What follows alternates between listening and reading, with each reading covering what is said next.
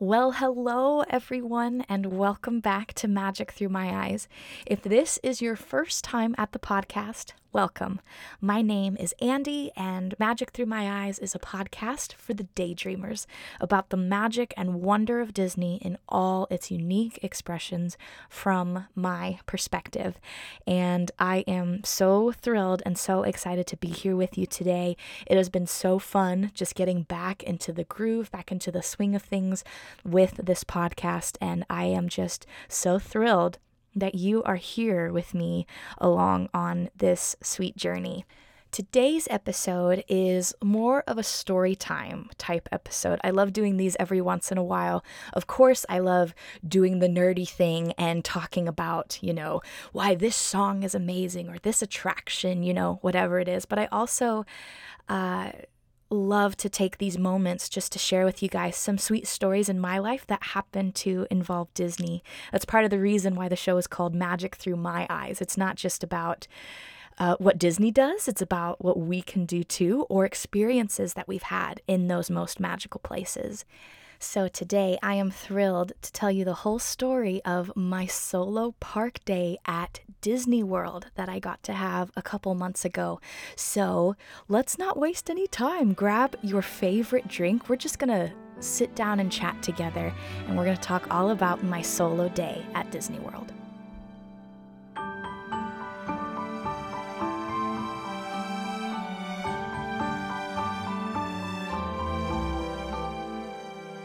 I had the opportunity back in May uh, to visit one of my very dear friends, Lindsay, who has been a guest on the show before. If you have listened to the Frozen Feud episode, you have heard Lindsay, and she's wonderful and a great friend. She was performing in a musical, Singing in the Rain, and she played none other than Kathy Selden. And I hadn't gotten to see her in months. And so I decided I'm going to go visit her. And, well, I had talked to my husband about it and was like, hey, what do you think? And Nathan was like, I think you should go. So I was able to find a flight, and Lindsay said, come on over. I'd love to see you because I wanted to see her perform. And the sweetest little gift was given to me. Um, Lindsay asked me, hey, do you want to go to the parks for a day? Um, which was just the sweetest surprise. I was so excited. I was gifted a ticket and I was like, uh, yeah. Because at that point, it had been a little over two years since I had stepped foot in a Disney park. The actually the last time that I had been at a Disney park was at the beginning of 2020 at Disneyland when my husband Nathan and I got engaged. So that's actually a really that's another like story time episode. And if you haven't gotten to hear that one, uh, I would love it if you would go listen. It's called My Disneyland Engagement, and it's listed with some of the other episodes. Uh, past this one. Uh, so, anyway, she gave me a ticket to go to the parks for a day, which was so sweet. Oh, I forgot to mention, uh, Lindsay is a cast member at Disney World, and she is a part of the entertainment team and does a stellar, incredible job. And so, anyway, I was just so uh, so surprised to be given this sweet ticket, and then uh, I started planning my day. I was like, okay, what do I want to do? And I realized while I was planning, I was like, you know, having conversations with the Lord. I'm like, what do I want to do for my day? You know, and I just very much felt this impression of like, I want you to just have fun and just go with the flow. So I was like, okay. And so I actually didn't do a ton of planning leading up to the trip. And I wanted to be somewhat strategic with my time because I knew I was only going to have one day because it was going to be a short trip, uh, well worth it trip. And so I wanted, especially because it had been so long since I had been to Disney World, um, I wanted to maximize my time, but then also be reminded at the same time hey, just enjoy it. Don't rush. Just have fun. And so, the biggest amount of prep that I did leading up to the trip, um, I made sure I had the My Disney Experience app downloaded again. Um, and then which is basically like the Walt Disney World like everything app it's where you can see the maps for the different parks where you can make park reservations you can purchase tickets you know all the things um, so I made sure that I had that downloaded I had a magic band from a previous trip, so I made sure that that was linked back up with the account. Um, Lindsay sent me my ticket. I was able to get it loaded into the app. And then I made my park reservation for Epcot. This is where I knew I wanted to start my day. And the good news with the reservation system is you only have to make a reservation for the first park you visit. You just have to wait until 2 p.m. before you can start park hopping. And then the other only thing, basically, the only other thing I did was check for the parks that I knew I wanted to go to. I had a I had this crazy idea. I'm like, what if I tried to hit all four? But I also was like, Ugh, I don't want to kill myself. um, cuz ideally it would have been fun like oh i would love to go at rope drop and rope drop for those who don't know is uh, basically when the park opens so you can actually get into the parks I believe an hour before the parks open. Yeah, you can get in an hour before the parks open, and you can. So let's say you're going to the Magic Kingdom. You can venture down Main Street, you can go in shops, go grab a drink, you know, all those different things. But then, like the actual lands, like Tomorrowland, Frontierland, all of those are still roped off until the park actually opens. And so there's this whole thing they do at Rope Drop. You hear this whole, you know, ladies and gentlemen, welcome to Walt Disney World's Magic Kingdom, blah, blah, blah. Um, and then they drop the ropes, and then that means that it's officially open. So, anyway, because I went to Disney World the same day that I was flying into Orlando, I knew I wasn't going to make it for Rope Drop because my flight didn't land, I don't know, till like 9.30 that morning, something like that. So I had to maximize my day because that's like a big tip that I have for people. How do I maximize my day? I'm like, go before rope drop. And then the park isn't as busy usually, and you can knock out, you know, some of your favorite attractions without waiting in really, really long lines. So I was like, okay, so that's out. So I decided um, against doing all four parks. And then I was like, okay, so I'm not going to be able to do rope drop. Hmm. This will be interesting.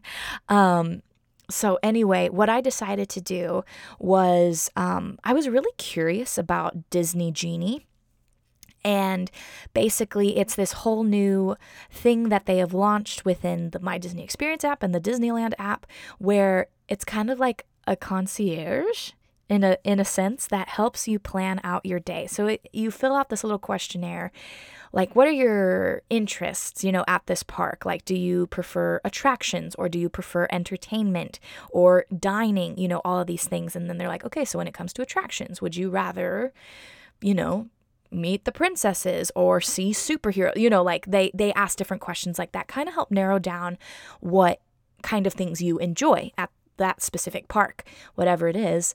Um i did the first one because I decided to start my day at Epcot, um, I uh, filled it out for the Epcot, uh, like thinking Epcot in mind with that questionnaire. So, anyway, it kind of put together an itinerary for me, and I'm like doing all of this when I'm in the airport. So, my sweet husband, Nathan, got up so early. I had to wake him up at like 3:30 in the morning to drive me to the airport.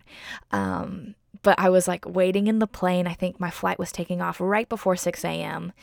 And so I was just like waiting there and, you know, looking up all this stuff on the my Disney Experience app, you know. Cuz what else do you do at 5:50 in the morning, you know, while you're waiting for your flight to leave? Um, so trying to figure out all that. Uh, it was really cool. It gave me suggestions of like things that I would enjoy doing, attractions I would enjoy being part of, uh, maybe some shows. Um, and so it now what's really cool is that is a complimentary service. Um, and so the big thing that people asked me when I got back was, what did you think of Genie, like Disney Genie? I really like the idea of Disney Genie. What I don't love is that you have to pay for the upgrade Disney Genie Plus. Um, so basically I I did decide to purchase it for the day cuz I knew I was only going to be there for one day and it had been a long time since I had been to the parks and so I was like I want to you know obviously not rush but I want to maximize my day and so I'm okay you know with doing this especially because I was gifted um, admission into the parks, which was such a huge blessing. And so, literally in the flight, I purchased my Genie Plus for the day um, and started looking at options for um, reservations, what they call what they now call lightning lane reservations, which all used to be just called fast passes or fast pass reservations. Um, and so, not to go too deep into my opinions about everything, but I feel like the way even that everything's branded is just very confusing. And someone like me who will take the time to research and like read blogs and all this stuff, um, I feel like you shouldn't have to do that in order to navigate a system well. But I feel like it's just not super customer friendly. Um, but anyway, all that said, so I had like that. Okay, so I had researched that a little bit beforehand and then made my park reservation and all that. So starting at Epcot, and I really wanted to get a Lightning Lane reservation for the Frozen Ever After attraction, which is in the Norway Pavilion. So I decided um, basically the reservations were going to open up like right before my plane took off. And so I had heard a tip that was like get on the app, like set an alarm for like a minute before the reservations go live so that way you can just constantly be refreshing the page and then you can grab a reservation as quickly as possible.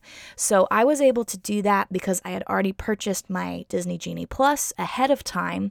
I think I did that while I was like waiting at the gate um, for my plane uh, to to board the plane, and so now I was on the plane and it was like 5:59 and uh, reservations opened at 6 uh, central time which is where i was.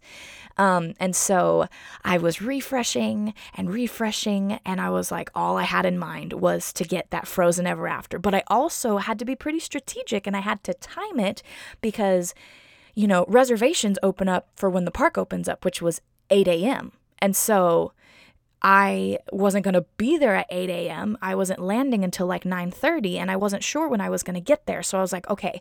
So realistically, if you know when Lindsay comes and picks me up, and then we go over to her house and drop off my stuff, I get ready, and then I get an Uber to go to the parks.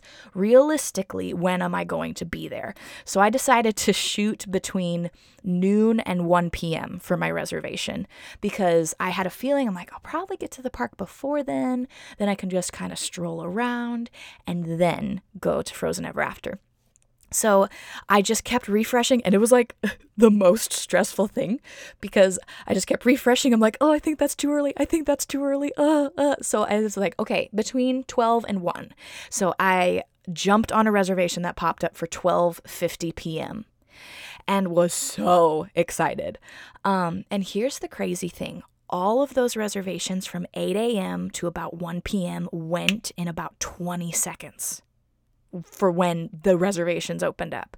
So it's like getting these reservations is like cutthroat. I mean, again, I was literally on my plane in another state making my reservation for later that day. It was just crazy.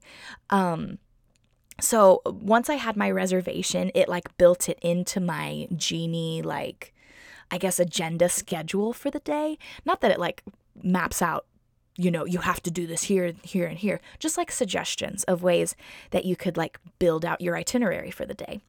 So it added that to it, which I thought was really cool, uh, how that's all like integrated and stuff. So I was so excited. And the big thing that I really, really, really wanted to get a reservation for, which was going to be a premium, it wasn't what they call an individual lightning lane um, attraction, which is basically Again, this is not my favorite thing. I do not enjoy paying for fast passes, um, especially when the old system I feel like worked really well and it was complimentary. Um, but there are individual attractions, very like you would call them the e ticket attraction, very popular attractions at the parks, um, are not part of like your regular lightning lane reservations. You have to pay an extra premium to be able to reserve a lightning lane for that attraction. It's yeah, not my favorite, but um that attraction that I wanted to ride, which of course was an individual lightning lane, was Remy's Ratatouille Adventure, um, which is an attraction that recently, I think it was in November, opened up in Epcot's France Pavilion, but the original attraction is at the Walt Disney Studios Park at Disneyland Paris. And it's been one of the biggest successes uh, that like Disney park attractions have had in a, in a very very long time. There's lots of buzz around it. There's an episode of the imagineering story that talks all about it. Um, and i would highly recommend watching that. So even like watching that documentary and then hearing that it was going to be opened at Walt Disney World, I was like, dang, like that would be so much fun because I don't know when I'm going to get to go to Disneyland Paris. Um, it is on my bucket list though. Like it's my number one priority for international Disney parks if I, you know, get the chance to go to one. Disneyland Paris is the first one on my list. So, anyway, I really wanted to ride this attraction. And so at this point, we're actually up in the air. We're flying to Orlando. And specifically so I could get this lightning, this individual lightning lane reservation, I paid for Wi-Fi on the flight. I like still think about I'm like, "Oh my gosh, I feel so ridiculous."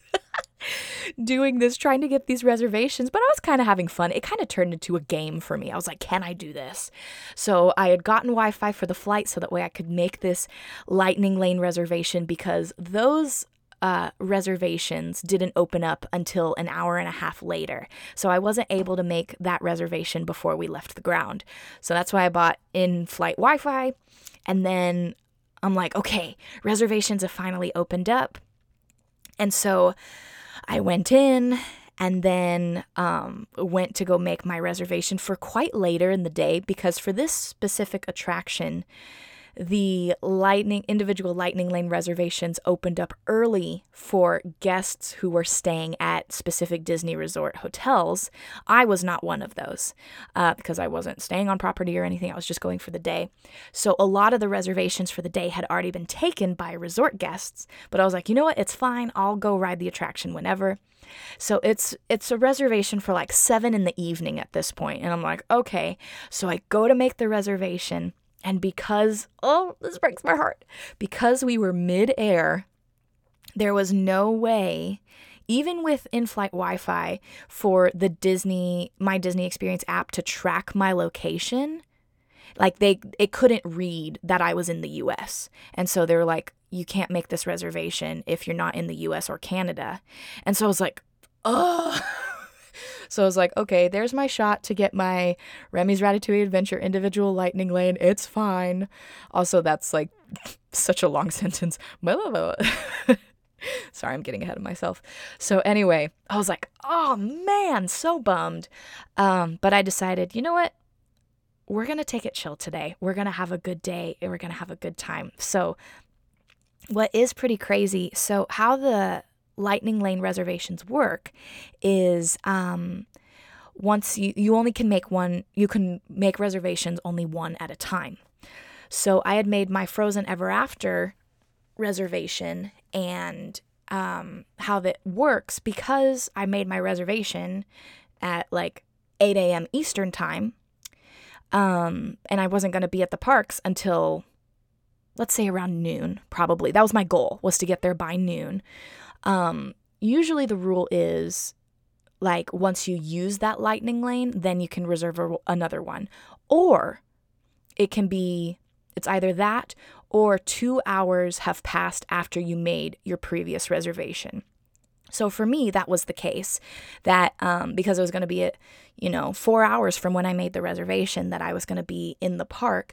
Um, two hours after I made the reservation, I was able to make another reservation, um, which was really fun. So I ended up, I believe, I'm trying to remember all the little details because it's been a while since I've thought about it, but I believe I made a reservation at Hollywood Studios because that was going to be my next park. So my park map for the day will start the day at Epcot, head to Hollywood Studios, and then end the day at Magic Kingdom because I wanted to see the fireworks. It had been a long time since I had seen Disney fireworks.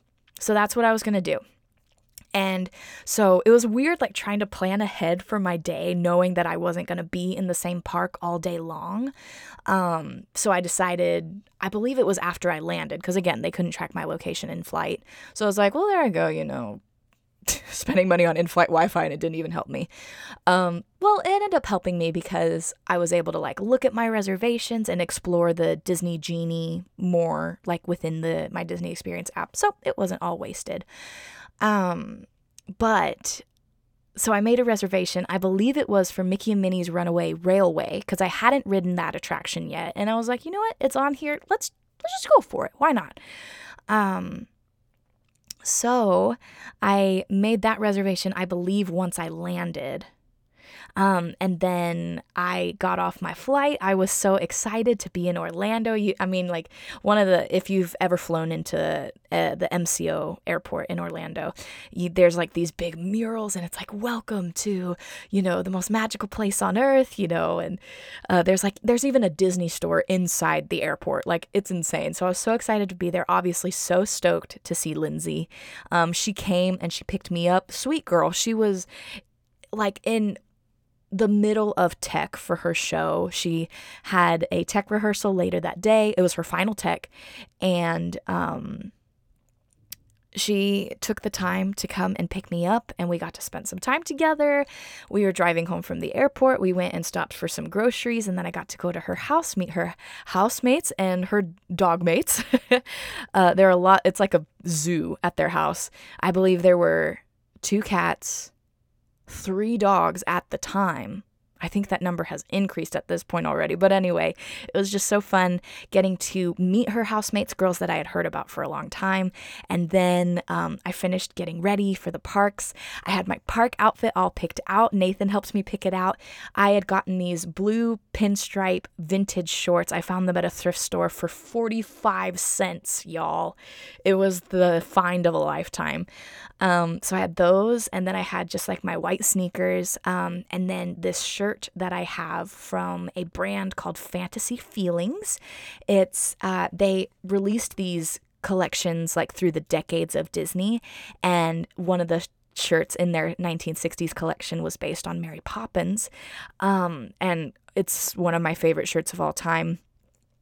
I love it so much. I love the design of the, all the work that they do. So I will link their merch store um, in the show notes so that you guys can check it out if you'd like.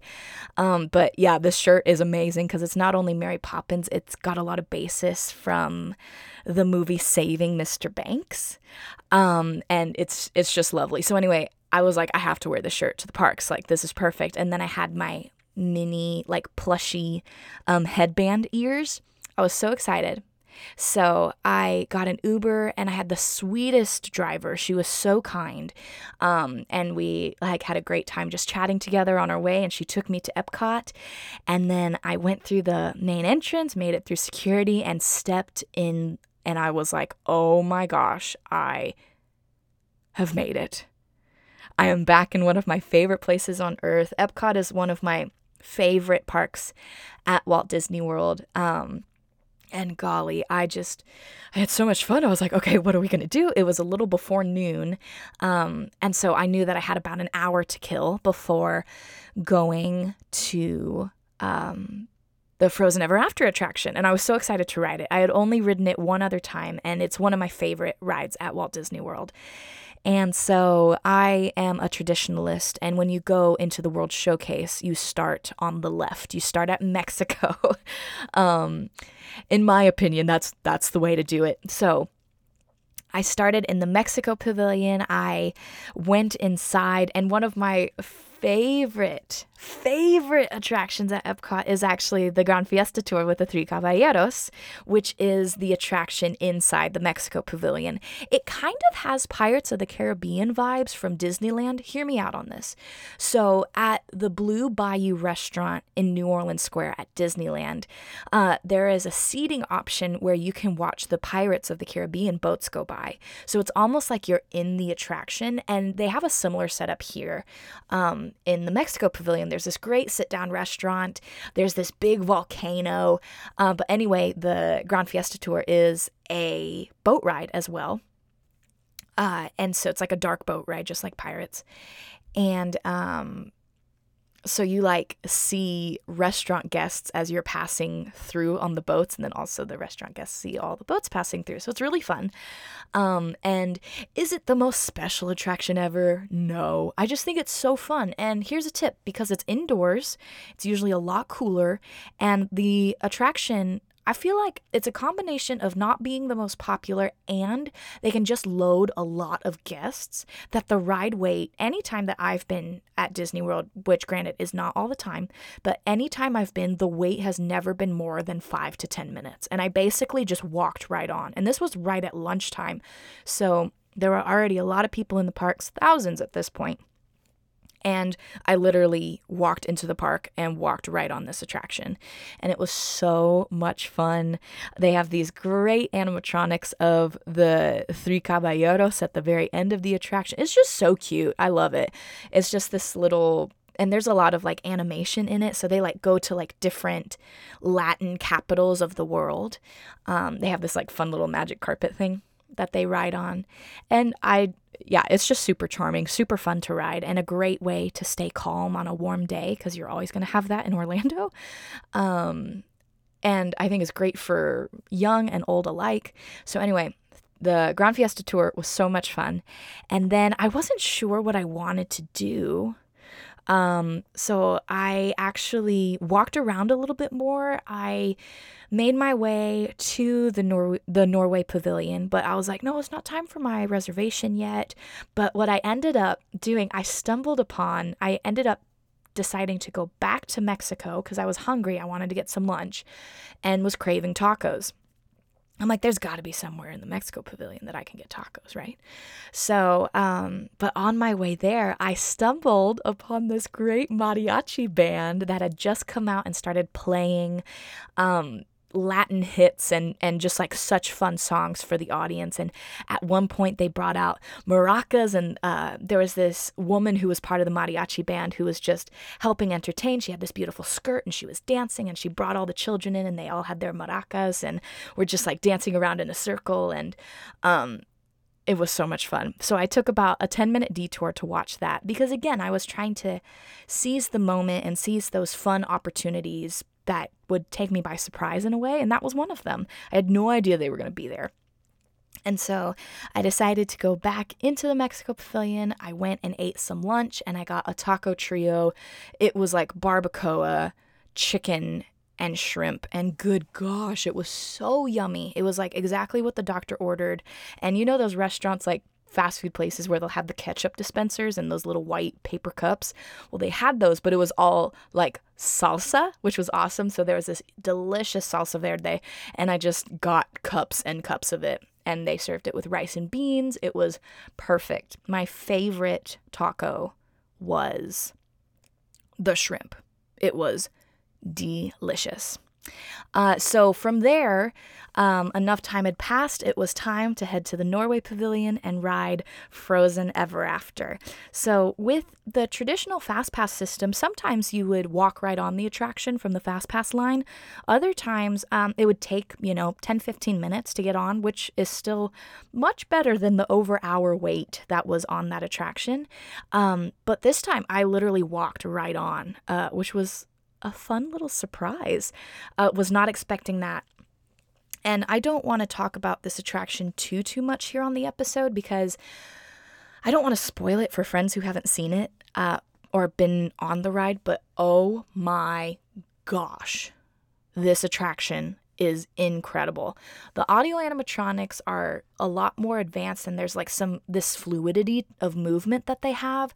That's amazing and they tell this incredible story. So they like borrow some of the content from the Frozen Ever After like short film. I believe that's the one where um, Elsa gets a cold and she's sneezing and then all the like little ice like cute snow kids like pop up. Um, so they have some of those in the attraction. There's Marshmallow the monster, um, obviously Olaf and Kristoff and Sven and Anna and Elsa, the whole gang. Um, and there's this spectacular moment in Let It Go that's just out of this world. Um, so so good. I was like actually weeping, like. I was like, this is so good. And I just, I couldn't get over it the whole day. I just, I felt so loved.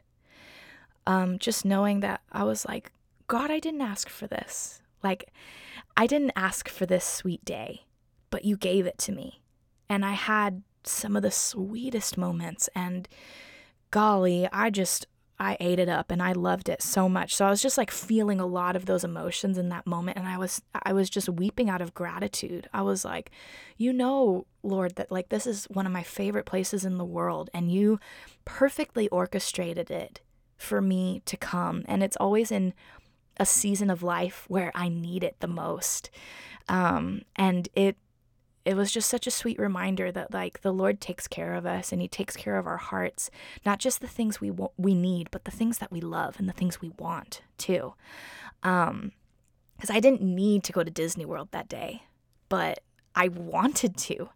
And I feel like everything just fell into place. So I felt I felt all of those emotions when on the Frozen Ever After attraction. And it's a, again it's another indoor boat ride, uh, like dark ride, and it's Oh, it's amazing. And I just got off the attraction just so gobsmacked and being like, I I've got to ride other attractions, like new attractions that I'm not used to. There's such a thrill that comes with that. Either riding an attraction for the first time or one of the first times. You know, for me, I don't think I had ridden that attraction since like spring of 2018. So it would have been 4 years. So I I knew the attraction, but I didn't remember every single part of it. And I had been debating all day am I going to wait in the line to go ride Remy's Ratatouille adventure? And I was like, I don't know. Like, I would rather spend my time, you know, just walking around the parks, maybe grabbing some frushi, you know, because the Flower and Garden Festival was going on. I forgot to mention that. So there's flowers and topiaries everywhere, and it's gorgeous. Um, I would rather, you know, like grab a snack or something, wander around the pavilions. But I was also like, oh, but I'd really love to ride this attraction. And so after I got off the Frozen attraction, the Frozen Ever After, I was like, I've got to do it. I have got to ride this attraction. Like, I'm going to go to the Fran- France Pavilion and I'm going to ride this. So it's act- one cool thing that I've seen updated with the Genie, like Disney Genie, um, within the app is it kind of gives you stats of like the popular times attract like sorry, I'm getting ahead of myself, like a scale of popularity of the attraction throughout the day. Have you ever looked up a Google review of like a restaurant or a business and it'll show you like based on these bars that get taller or shorter, like how busy it is? They have a very similar thing on the app now uh, for Disney World. And so I saw the app for the Remy's Ratatouille Adventure line queue and it wasn't horrible. It was one of the lower times of the day, like traditionally, statistically. So I was like, you know what? I'm just going to go for it. So I like barged my way through all the pavilions. I like stopped and looked, you know, at some of my favorites. Like, um, I took a quick second to just breathe in the China pavilion, and then I went to the Germany pavilion and the Italy pavilion and all the other ones along the way. I was planning on stopping um, to get frushi because that's one of my favorite like park snacks. I actually talked about that in my episode A Bite of Magic. Um, and I like I totally disregarded Frushi. I was like, I gotta ride Remy. um, and so I made it to the France Pavilion. And what was so fun, um, like the France Pavilion has basically doubled in size now because of this attraction. Um, and so they have now added Paris, which I didn't realize it until I thought about it. Like the the Eiffel Tower and a representation of Paris was never part of the France Pavilion until Remy's Ratatouille Adventure was built. And so there's this whole themed area now that's all Paris, but it's all Ratatouille themed. And it made me think of that moment in Ratatouille where um, he's like scurrying around the streets or scurrying around the walls and everything. And then he climbs up the roof and he sees the Eiffel Tower and he's like, Paris? All this time I've been in Paris? Um, I thought of that when I was walking through. I was like, oh my gosh, I'm in Paris. Um, and it's just lovely. There's this beautiful water fountain. Um, and the the facade, like the building for Remy's Ratatouille Adventure, it's just so classic looking. It's so French. Um, they have the score from Ratatouille playing in the background that you can hear. Um, and then another fun thing that you can see in the background is the Skyliner gondolas.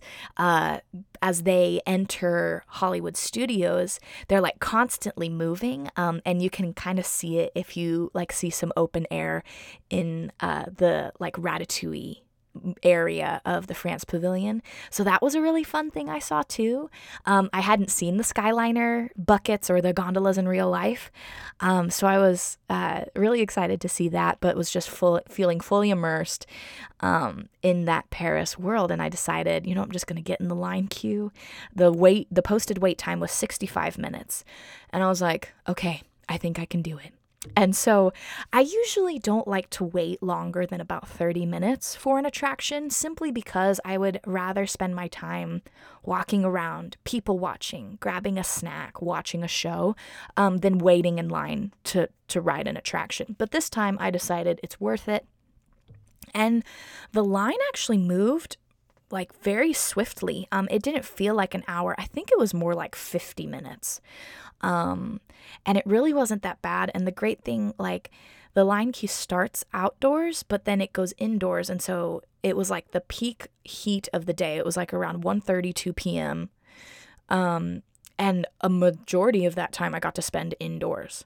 So I'm like, hmm, maybe there are some pros to waiting for attractions in the middle of the day.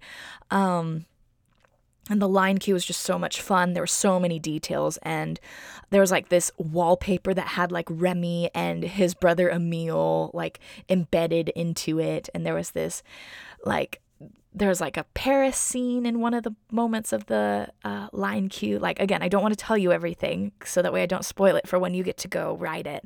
Um, but it was so much fun, and the attraction itself was a blast. Like um, the original inspiration for Remy's Ratatouille adventure was what if we were to create a modern Mr. Toad's Wild Ride? Um, ironically enough, I actually haven't ridden Mr. Toad's Wild Ride. That is on my list the next time I go to Disneyland for sure. Um, so that was kind of the basis.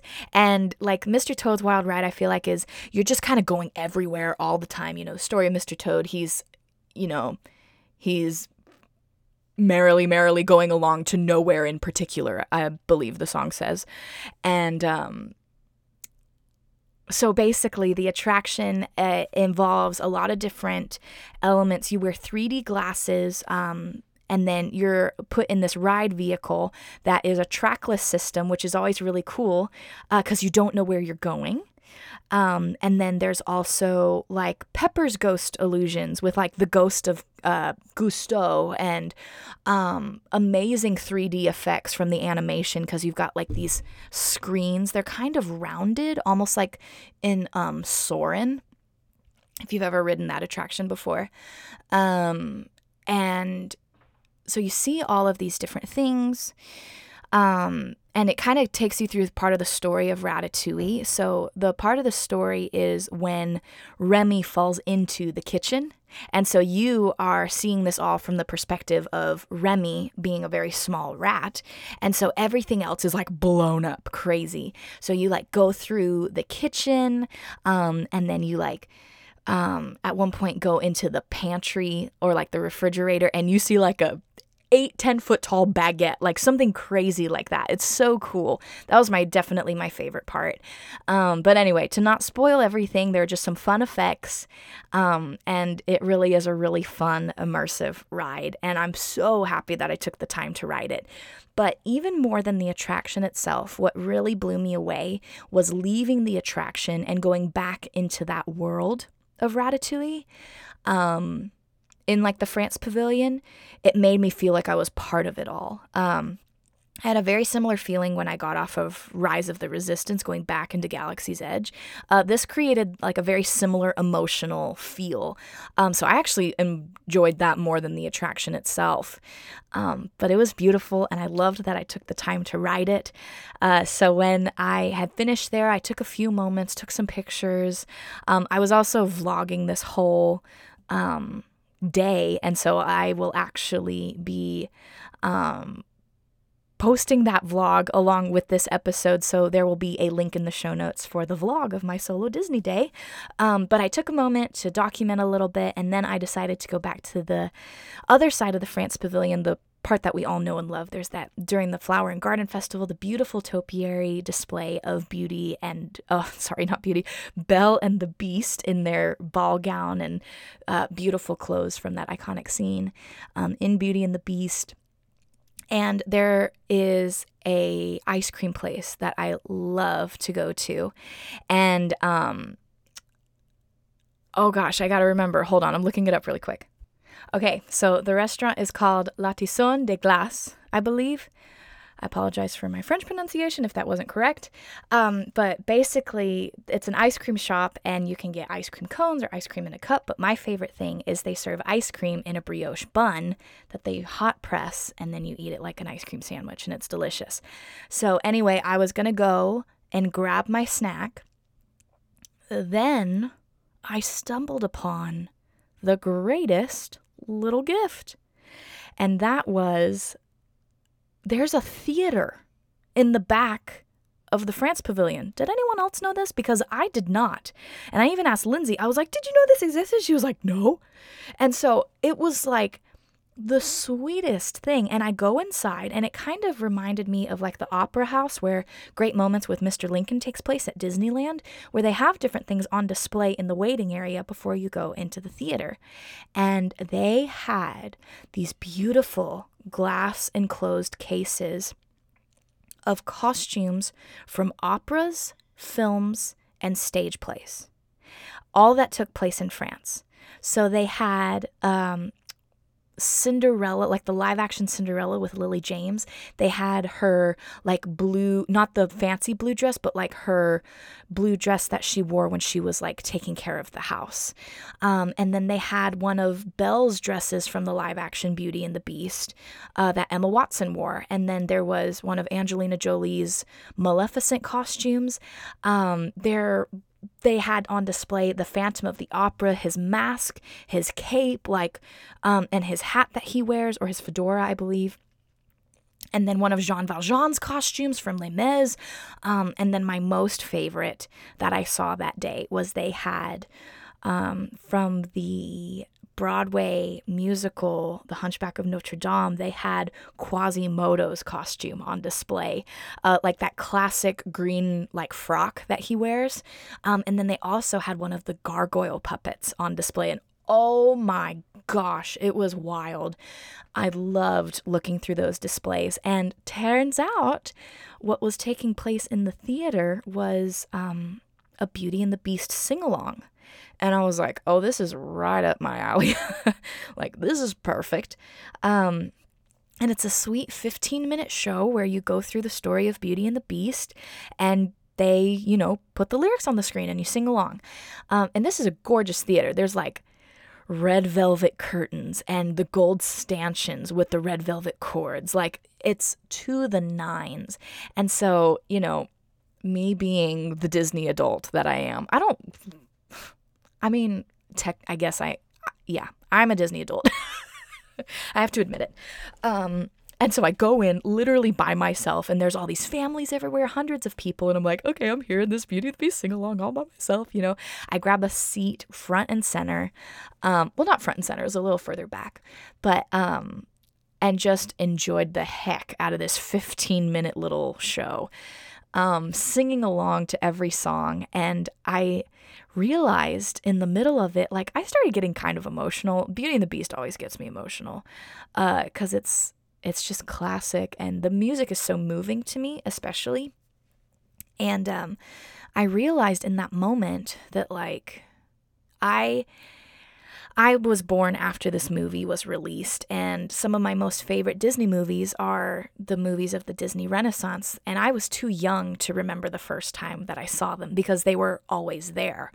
Um, but I've always, like, I feel like I've especially like listening to different podcasts, especially a podcast like Disorder, which is one of my very favorites, uh, where they talk about their initial memories of the films. And they're like, I remember going and seeing Beauty and the Beast on opening weekend of 1991. And I'm like, oh, I'm so jealous, you know? And so I realized when I was seeing this little sing along, like, this is the first time I've seen Beauty and the Beast on the silver screen. And it really like got me all emotional. I'm like, oh my gosh, this is so cool. Um, and so um, I've I've told this story a lot to my friends, but you know, I'm having a good time. And then, oh, I forgot to mention Angela Lansbury, the voice of Mrs. Potts, narrated the whole thing, uh, which is so fun. And because it's the story of Beauty and the Beast, but with a twist. And that's all the info you get because you have to be part of the sing along and experience it for yourself. Because uh, I, I don't want to give it all away because I love surprises. Um, so we get to the scene, you know, the ballroom scene where Bella's in her beautiful golden dress, and Beast is in that, you know, gorgeous blue coat, and uh, they're having their moment. And, you know, Mrs. Potts just says, All right, everyone sing along. And and so I start as Tale as old as time. And I just start crying. I'm like, Oh my gosh, I've never looked more like a Disney adult in my whole life. I'm just sitting here by myself, weeping my eyes out and it was just so funny. Like, it's one of my favorite moments from the whole day. And then, you know, at the very end, there's the reprise of Beauty and the Beast, and Mrs. Potts just says, All right, everyone, you know the words, sing along. And at that point, I'm just like, Tale as old as time, with like tears streaking down my face. Um, it's, oh my gosh, what a memory. And I'm just like, this feels pathetic, but also it's fine. My heart is so happy right now. And it was that might have been my most favorite part of the day um, was that moment in the Beauty and the Beast sing along, discovering this theater I had no idea existed, just hiding in the back of the France Pavilion.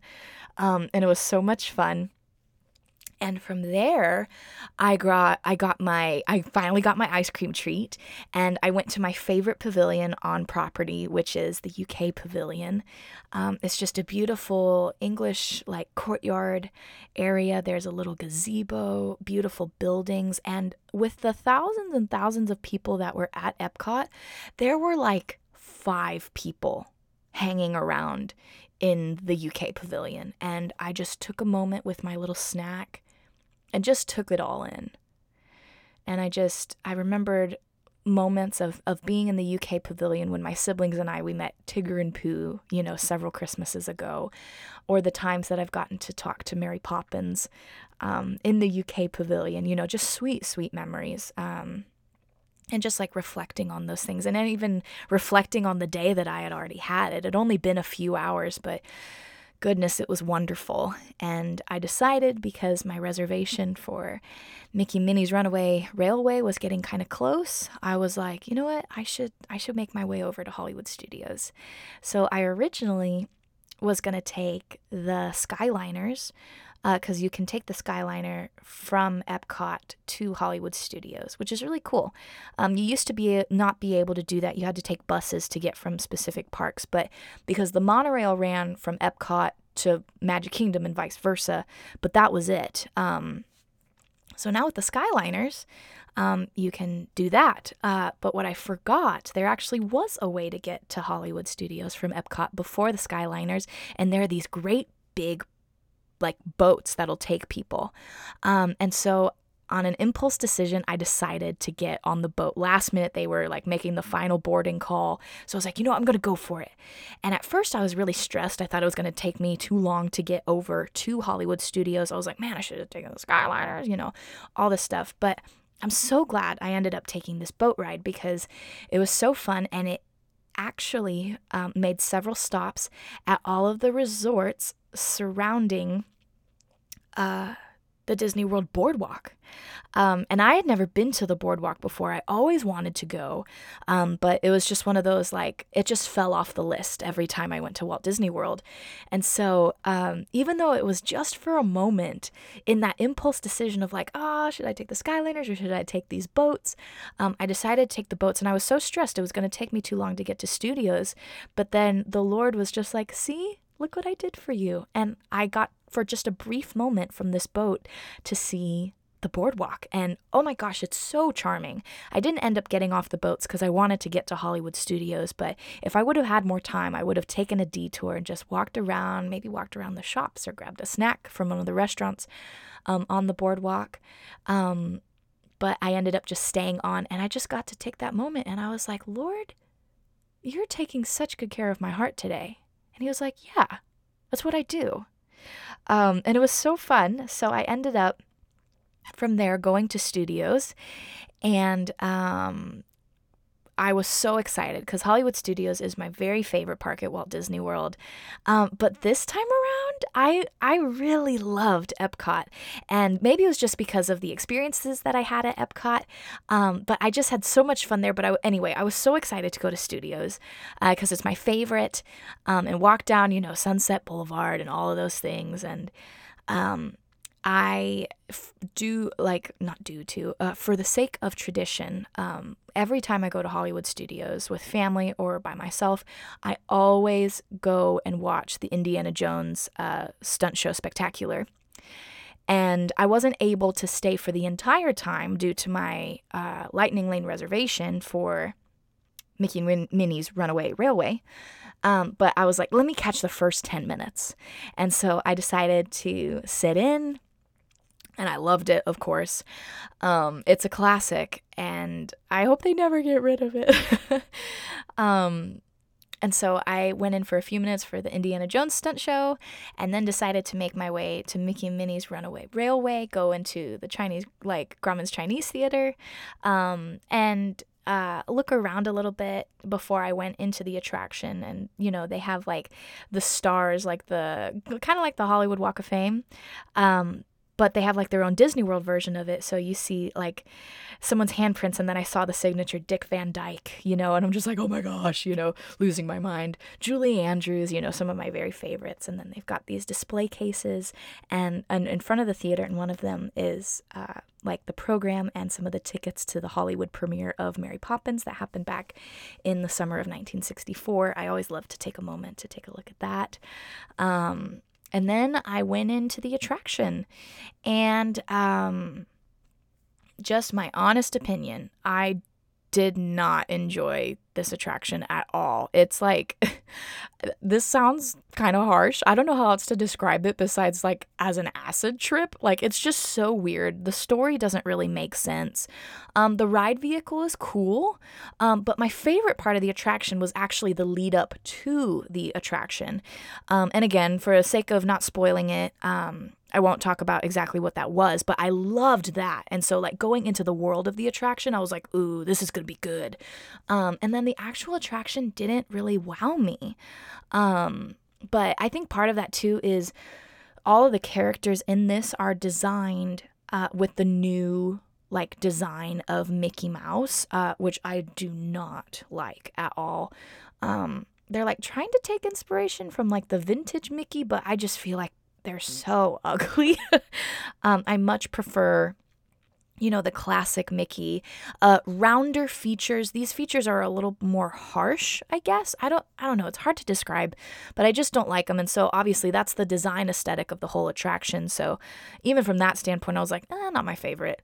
Um, but I'm glad that I wrote it. So anyway, but like the facade, of course, with the Grauman's Chinese Theater is incredible, and they've got this great neon display of like Mickey and Minnie's Runaway Railway, and it's great. Um, so I enjoyed that more than the attraction itself, but I am glad that I took the time to ride it because I was curious. Um, so I ended up just doing a little bit of like exploring around. Um, went went into Toy Story Land, um, and then went over to Galaxy's Edge. Of course, uh, the only thing that I wanted to eat, which was another thing that I highlighted on my Bite of Magic episode was the Ronto wrap that they serve in Galaxy's Edge, but the Ronto wrap place was closed for the day. Um, and the only place that you could get it was, I believe, Oga's Cantina. Um, but I didn't feel like waiting uh, to get that food. So uh, my time at Hollywood Studios was a little bit unstructured, but I still ha- really had a good time. Um, I started getting kind of hungry in the afternoon, um, and the the other big thing that I wanted to do, I wanted to do some things that I had never done before, and one of those was to finally see Muppet Vision 3D, um, and so because time was getting away from me, I spent a lot of time at Epcot and I had Oh, I totally forgot to mention this before. So, I wasn't able to get my individual lightning lane for Remy's Ratatouille Adventure. So I decided to treat myself and get myself a light like an individual lightning lane reservation for the Seven Dwarfs Mine Train at the Magic Kingdom. So, because of that, I was slightly on a time constraint at Hollywood Studios. And so I wasn't sure what to do with my time. Um, but I really, um, really wanted to see Muppet Vision 3D. I had heard amazing things about it, just had never taken the time to uh, take part of the attraction any other time that I had been to Disney World. And so I had ordered my dinner um, from the ABC commissary, which um, was not my favorite meal. of the day, but it was one of those I needed to eat. Um, and that place like could easily get me food. So I made my reservation or like I did a quick service like pickup um, before going into Muppet Vision 3D and then uh, was part of Muppet Vision 3D and it was so much fun. Um, I highly recommend it if you've never um, seen it. It's kind of like a sit down show, almost like how the Hall of Presidents is an attraction, even though it's not a ride kind of thing. It's similar with Muppet Vision 3D. Um, you wear 3D glasses. The characters of the Muppets show you this technology that they're inventing called Muppet Vision 3D. Um, and there are some of the characters that are there, like in real life. There's some audio animatronics. Um, and then there's also a lot of characters on the screens, lots of fun effects and stuff. It's a really fun time. Um, and then I went and got my dinner and I was like, man, I really need to get out of here to get to Magic Kingdom in time for my reservation. Um, and I wasn't sure how I wanted to get there. Um, well, now I'm getting ahead of myself because, like, I had a really good time at Hollywood Studios, but it's usually like the highlight of my trip. And I felt like I hadn't had that moment yet. Um, but I decided to uh, walk down Sunset Boulevard. And that was my favorite part of my whole time at Hollywood Studios. I just took a few deep breaths. I walked all the way back to close to where Tower of Terror is, back like where uh, the line queue for Fantasmic starts, uh, which I dearly miss Fantasmic, and I'm so ready for it to come back. Um, and I just took a few moments, you know, like reflecting on the day. And like Sunset Boulevard for me really holds the magic of what Hollywood Studios as a park is the Hollywood um, that never was and always will be. Um, it's just so special and so quaint. And so I really enjoyed my time there. And that was, was kind of ironically around when the sun started to make its descent. It wasn't like dark yet, but you could see it was like that part of the day where you could feel the sun was going to start coming down on Sunset Boulevard. And it was beautiful. So from there, I was like, okay, my heart is full. Um, that's all I needed was just that stroll down Sunset. Um, and so I made my way back up uh, through Hollywood Boulevard and uh, left Hollywood Studios, and I had less than an hour to get to Magic Kingdom. And I was kind of nervous about time. And so I was like, I guess I'll just take a bus. And um, again, it was one of those like last minute little impulse decisions. And Holy Spirit was like, I think you should take the Skyliner because you didn't get to take it earlier because you took the boats. And I was like, no, like that's going to take too much time. And the Lord was like, watch me, watch me make time.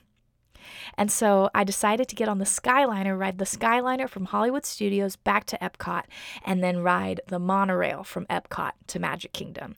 I know technically not the most efficient way, but for a Disney lover like me, it was a necessity. so I got in one of the Skyliner uh, gondolas and it was so much fun. Like the captivating feeling that you get riding on the monorail, it's like that, but totally different because with the gondolas, it's kind of like when you're riding on a Ferris wheel, it's kind of like a bucket and you just kind of hang there. Uh, but they move so efficiently and quickly. And if I would have had more time, one of the stops of the Skyliner gondolas is the Riviera Resort, and I would have loved to have taken some time to look around there, but sadly just didn't have the time.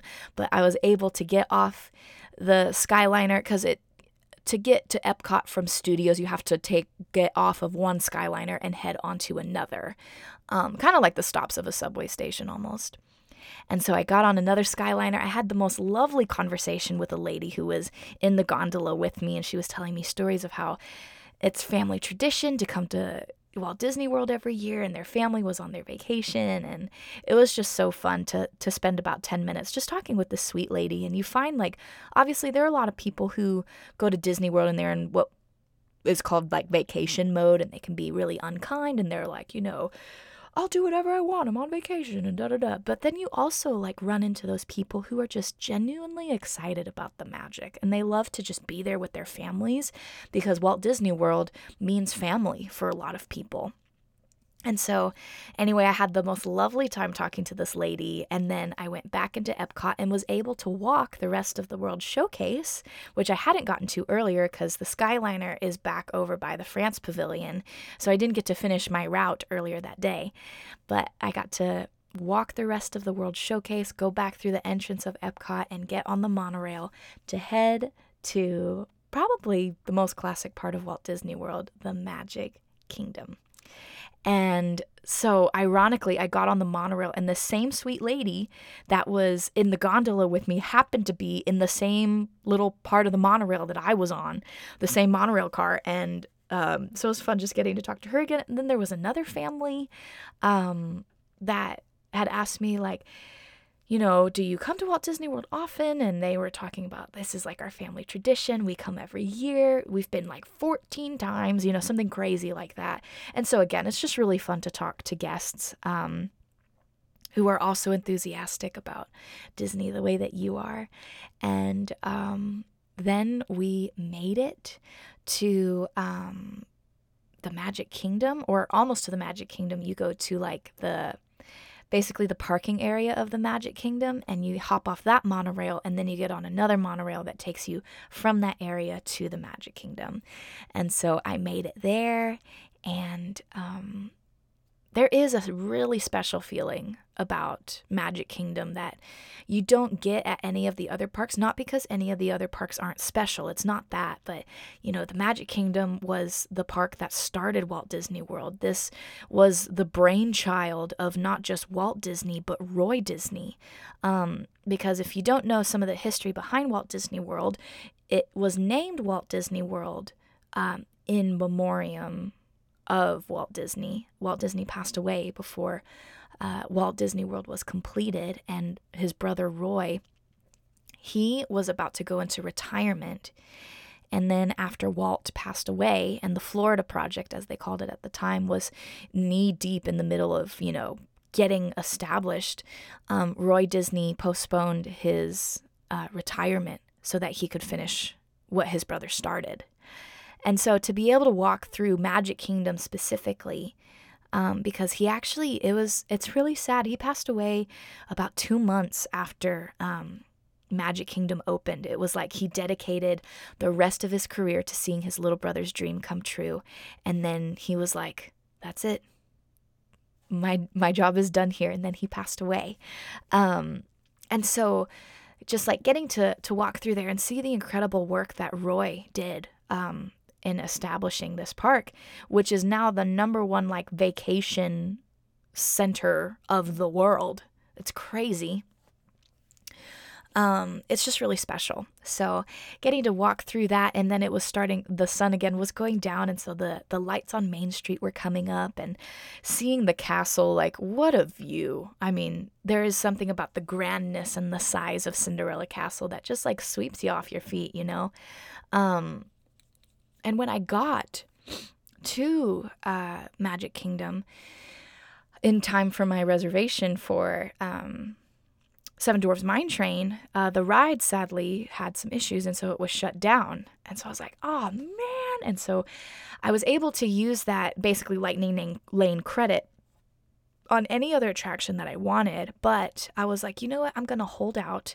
I was planning on closing out the park anyway that night um, because I was like, I'll stay for fireworks, and then a lot of people are going to leave after fireworks, and then I'm just going to enjoy the park for the rest of the night. So I had already decided that. So I was like, let me hold off and see if maybe the ride will open back up for, before it closes, before the park closes.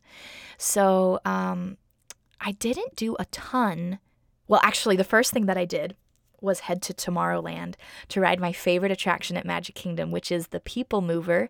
And I basically walked right on. There's like thousands of people everywhere and still was able to walk right on the People Mover. I was so excited.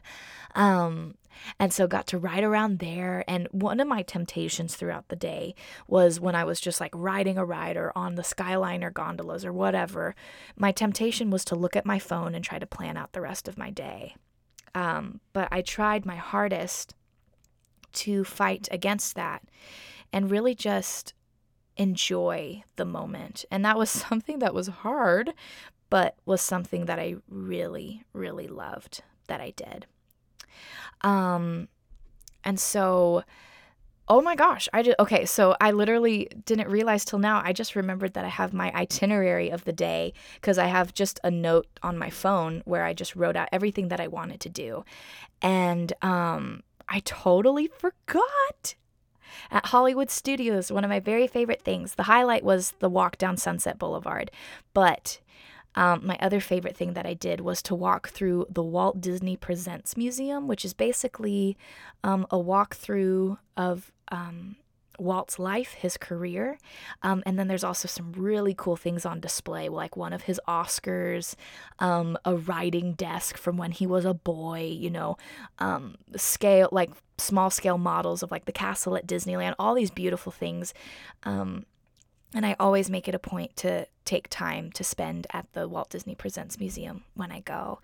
Um, so I think I did that and then uh, went on with the rest of my day with Muppet Vision 3D and then the tour on Sunset Boulevard. So um, I had to I had to make note of that because that's one of my very favorite things at Hollywood Studios. So, anyway, back to the Magic Kingdom, I was able to ride the People Mover. And then I was trying to decide okay, maybe I'll ride some attractions standby, maybe because I still had my uh, Genie Plus. I was like, I can make some Lightning Lane reservations. Um, and so, one of those I ended up doing was Big Thunder Mountain. Uh, I made a Lightning Lane reservation especially because I missed out on Seven Dwarfs Mine Train at the time. Um, I had ridden the People Mover, and so I was just like, I was like, you know what, let's go to Frontierland because there wasn't a ton of time before the fireworks because uh, I had timed out my Seven Dwarfs Mine Train reservation so that way I could ride that and then get ready for fireworks. Um, so I rode the People Mover and then went and rode. Uh, Big Thunder Mountain Railroad and Frontierland, which is a great coaster, like just so fun. Um, and then I decided, okay, I should make my way back to Main Street um, and get ready for fireworks.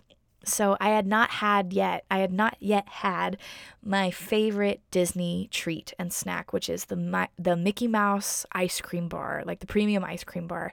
And so I decided to get my ice cream bar um, right before fireworks began. So I grabbed it and then went and found my spot on Main Street. There were these really sweet people I was standing next to um, who like made room for me to come in a little closer, which was really kind of them. Um, and so I was close to the like the entrance of Magic Kingdom, kind of where the flagpole is, uh, in that area close to the train station. Um, like right before you get onto Main Street. And so I got to watch the castle show with the fireworks. It was beautiful. Tinkerbell herself made her way across the sky, and it was just magic and wonderful. And uh, so it was just like, yeah, it was wonderful. And I loved eating my Mickey Mouse ice cream bar along with it. It was a great way to stay cool um, and then also just to enjoy the magic of the whole experience. Um, and so the fireworks ended. I was like, wow, that was so much fun. It had been so long since I had seen um, the Disney fireworks show. And um, was really excited to to head into Fantasyland and I'm like, "You know what? I'm going to knock out some attractions. Like this is going to be really fun." So trying to work around the sea of thousands of people that were leaving after fireworks, I was like, "You know what? I can do this." And so I decided to make my way into Fantasyland. So once I got inside uh, Fantasyland, I of course was just taken aback again by just the magic of it all um, with, you know, Prince Charming's carousel and all the areas surrounding it. Um, it was just so much fun. And I decided to book a lightning lane, which I didn't end up needing to book it because it was basically a walk on anyway. I didn't realize that until I got really close. Um, but I made a lightning lane reservation for It's a Small World, um, which is one of my favorite attractions. It's so near and dear to my heart. I think it's lovely. It's one of my brother Matthew's favorite attractions as well. Um, so I just feel a deep personal connection to it, specifically because of him. And I had so much fun riding. It was a blast. And I actually, um, once I got off, was able to just go right across um, and book a lightning lane for Peter Pan's flight. The good news was because it was so late at this point and so many guests had left the park that there was a lot more open availability on the lightning lane reservations because there weren't you know, thousands upon thousands. There were just thousands, you know, of people trying to go for these reservations. So there were a lot more that were open, especially because it was so late at night. And so I got to ride Peter Pan's flight, which was so fun. I basically walked onto that ride as well um, with the lightning lane. And then after that, I had decided, you know what? I'm just going to go see if Seven Dwarfs Mine Train is up and running again.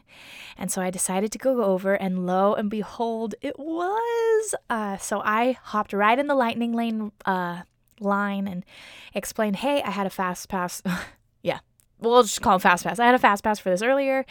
Um, and they said, Yeah, come on in. And so I walked right on, even though it wasn't during my reservation time, uh, which was so kind. And so I got to go on, waited a few minutes, um, and I believe I rode at the very front of my train car, which was so much fun.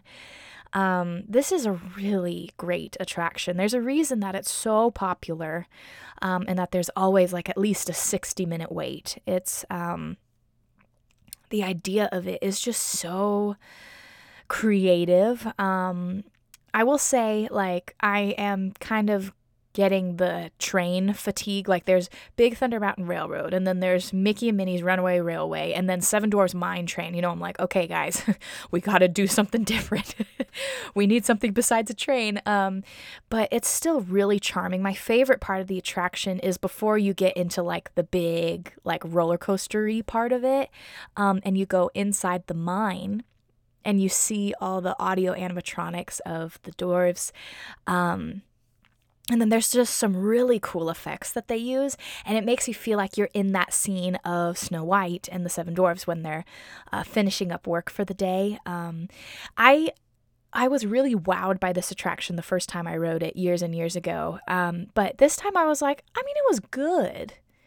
Was it worth the ten dollars I paid to exclusively ride this attraction? I don't know but it it's a classic at Walt Disney World, um, and I um, I am really glad that I did it this time around. And then the attraction ends um, with Snow White and all the dwarves at the cottage with uh, the old hag waiting outside, which it totally spooked me out. I was like, "You're a little too close to me right now," and I yeah, it's just funny seeing those things personified. Sometimes I still feel like a little kid. I'm like, oh, I still get spooked by Disney villains sometimes.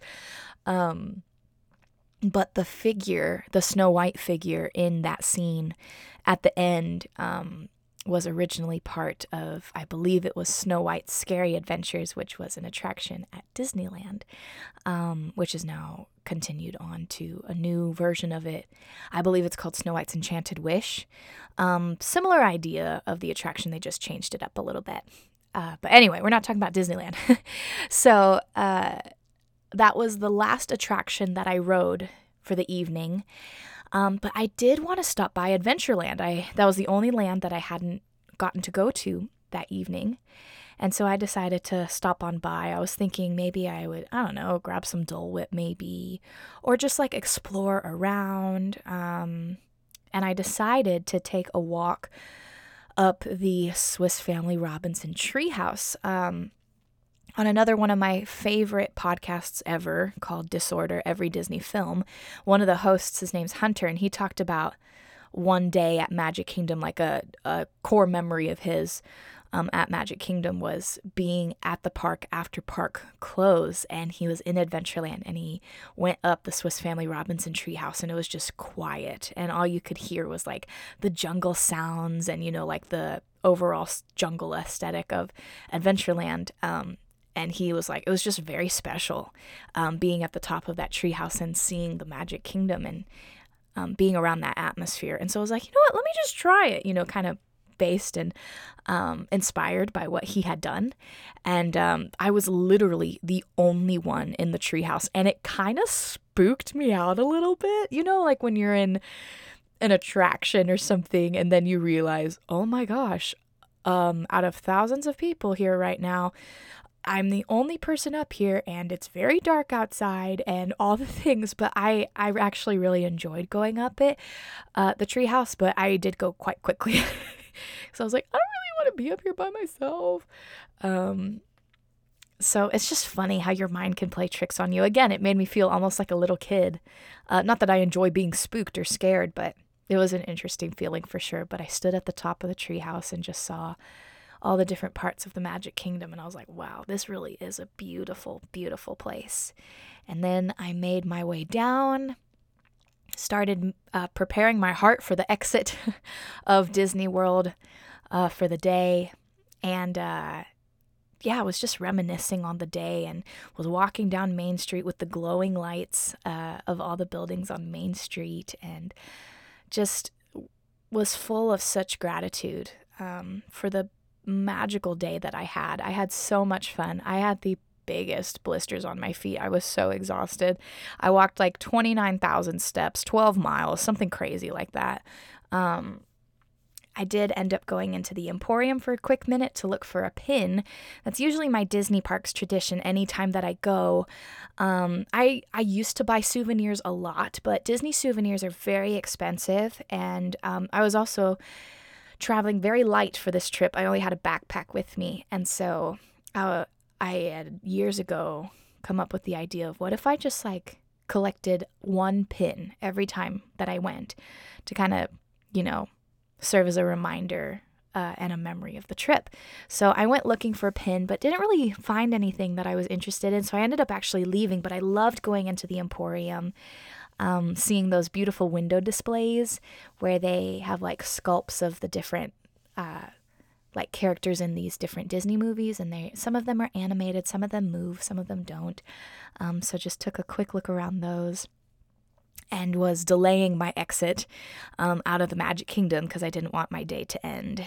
And just left that day being so grateful for all the memories that I made, all the sweet times that I had, um, and just like sweet memories with the Lord even that day and and you know getting to ride the people mover my very favorite. And then Frozen Ever After you know and and all these different rides are like getting to ride Remy's Ratatouille Adventure getting to stroll around Sunset Boulevard and see the Walt Disney Presents Museum you know all of these things that I love. And then getting to watch the fireworks show at Magic Kingdom and having my favorite Mickey ice cream bar snack. And I just I sat back and was just so grateful. So grateful for the sweet day that I had. And realizing, like, you know, I, I, say this about every trip, but something about this one just felt special. It's like, I won't forget this. Like, I've had solo park days before, but I was like, this. This one's really special. It had been so long since I had been to the parks, and um, I was so grateful that the Lord brought this surprise my way um, in a really special time of life. And um, lo and behold, on this solo park day, um, I wasn't actually alone. We found out um, a couple weeks after I got back home that we are expecting our first baby. Um, Nathan and I, my heart is like pounding right now telling you guys this. We are just so excited. And I was already pregnant when I was at Disney World and I didn't know it yet. So just like having that special memory um, of that sweet day, you know, what I called quote unquote my solo park day wasn't a solo day at all. Um, it was my baby's first Disney experience. And that's crazy to think about. Um, but it it's the truth. So um, I have been so excited to share this episode with you all, knowing that this was the way that I wanted to share the news um, of our upcoming baby. Um, we are just so thrilled and elated. Um, so early of 2023, you guys will be um, introduced to a brand new member of the um, Magic Through My Eyes family. I'm crying. um, so I'm just very excited, and that's part of why things have been delayed on the show. I have it's been very interesting navigating pregnancy. It has been beautiful and wonderful and at times really hard. Um, but of course, any hard part of it is is totally worth it, and I cannot wait um, for you guys to hear our baby's voice um, coming next year. Um, and I'm it's uh, something that I've actually been very excited about uh, to do. Like one of the purposes of this podcast for me, I always dreamed that someday um, these podcasts would be something that um, we could use as a tool to help our little kids fall asleep. Because um, I love telling stories, and I hope and pray that that is something that soothes them, soothes words um, in the future. And so uh, to think that like that reality could be coming or is coming closer than than I thought it was is is pretty wild to think about. So anyway, um, I'm just yeah so thrilled and so excited uh, to get to finally share this news with you all. Uh, we are so excited. Nathan and I um, are so like humbled and honored that like God decided that now was the time uh, for us to bring a baby into this world. So, um, yeah, I could go on and on about this, but I will go ahead and wrap it up here. Um, a huge thank you to um, everyone listening, obviously, and supporting us on our uh, Magic Through My Eyes journey, as uh, this will become a huge part of it. Um, I know that I will never, ever look at Disney the same after having my own kid. Um, and as magical as it is for me now, I can't imagine how much more um, the magic will feel real um, when I get to see it through my child's eyes. Um, so, anyway, uh, for this episode specifically, I wanted to say thank you to Lindsay again uh, for gifting um, me the the ticket for a chance to go on a beautiful uh, Disney day that uh, is one for the books. Uh, not knowing that there was a little one inside me coming along uh, for the whole day. Um, so, yeah, and always a huge thank you to my husband Nathan for being my biggest supporter um, and for encouraging me to chase my dreams and um, going on this life journey with me. So, um, and thank you to you guys, of course, uh, my sweet Magic Through My Eyes family, those who listen to the show, and I'm excited to give you more update up. excuse me, updates about our baby as they come. Um, I'm over here sniffling because I'm crying. But yeah, you guys are amazing. Um, you are so loved and cherished. I hope that you have the most magical day and I'll see you real soon.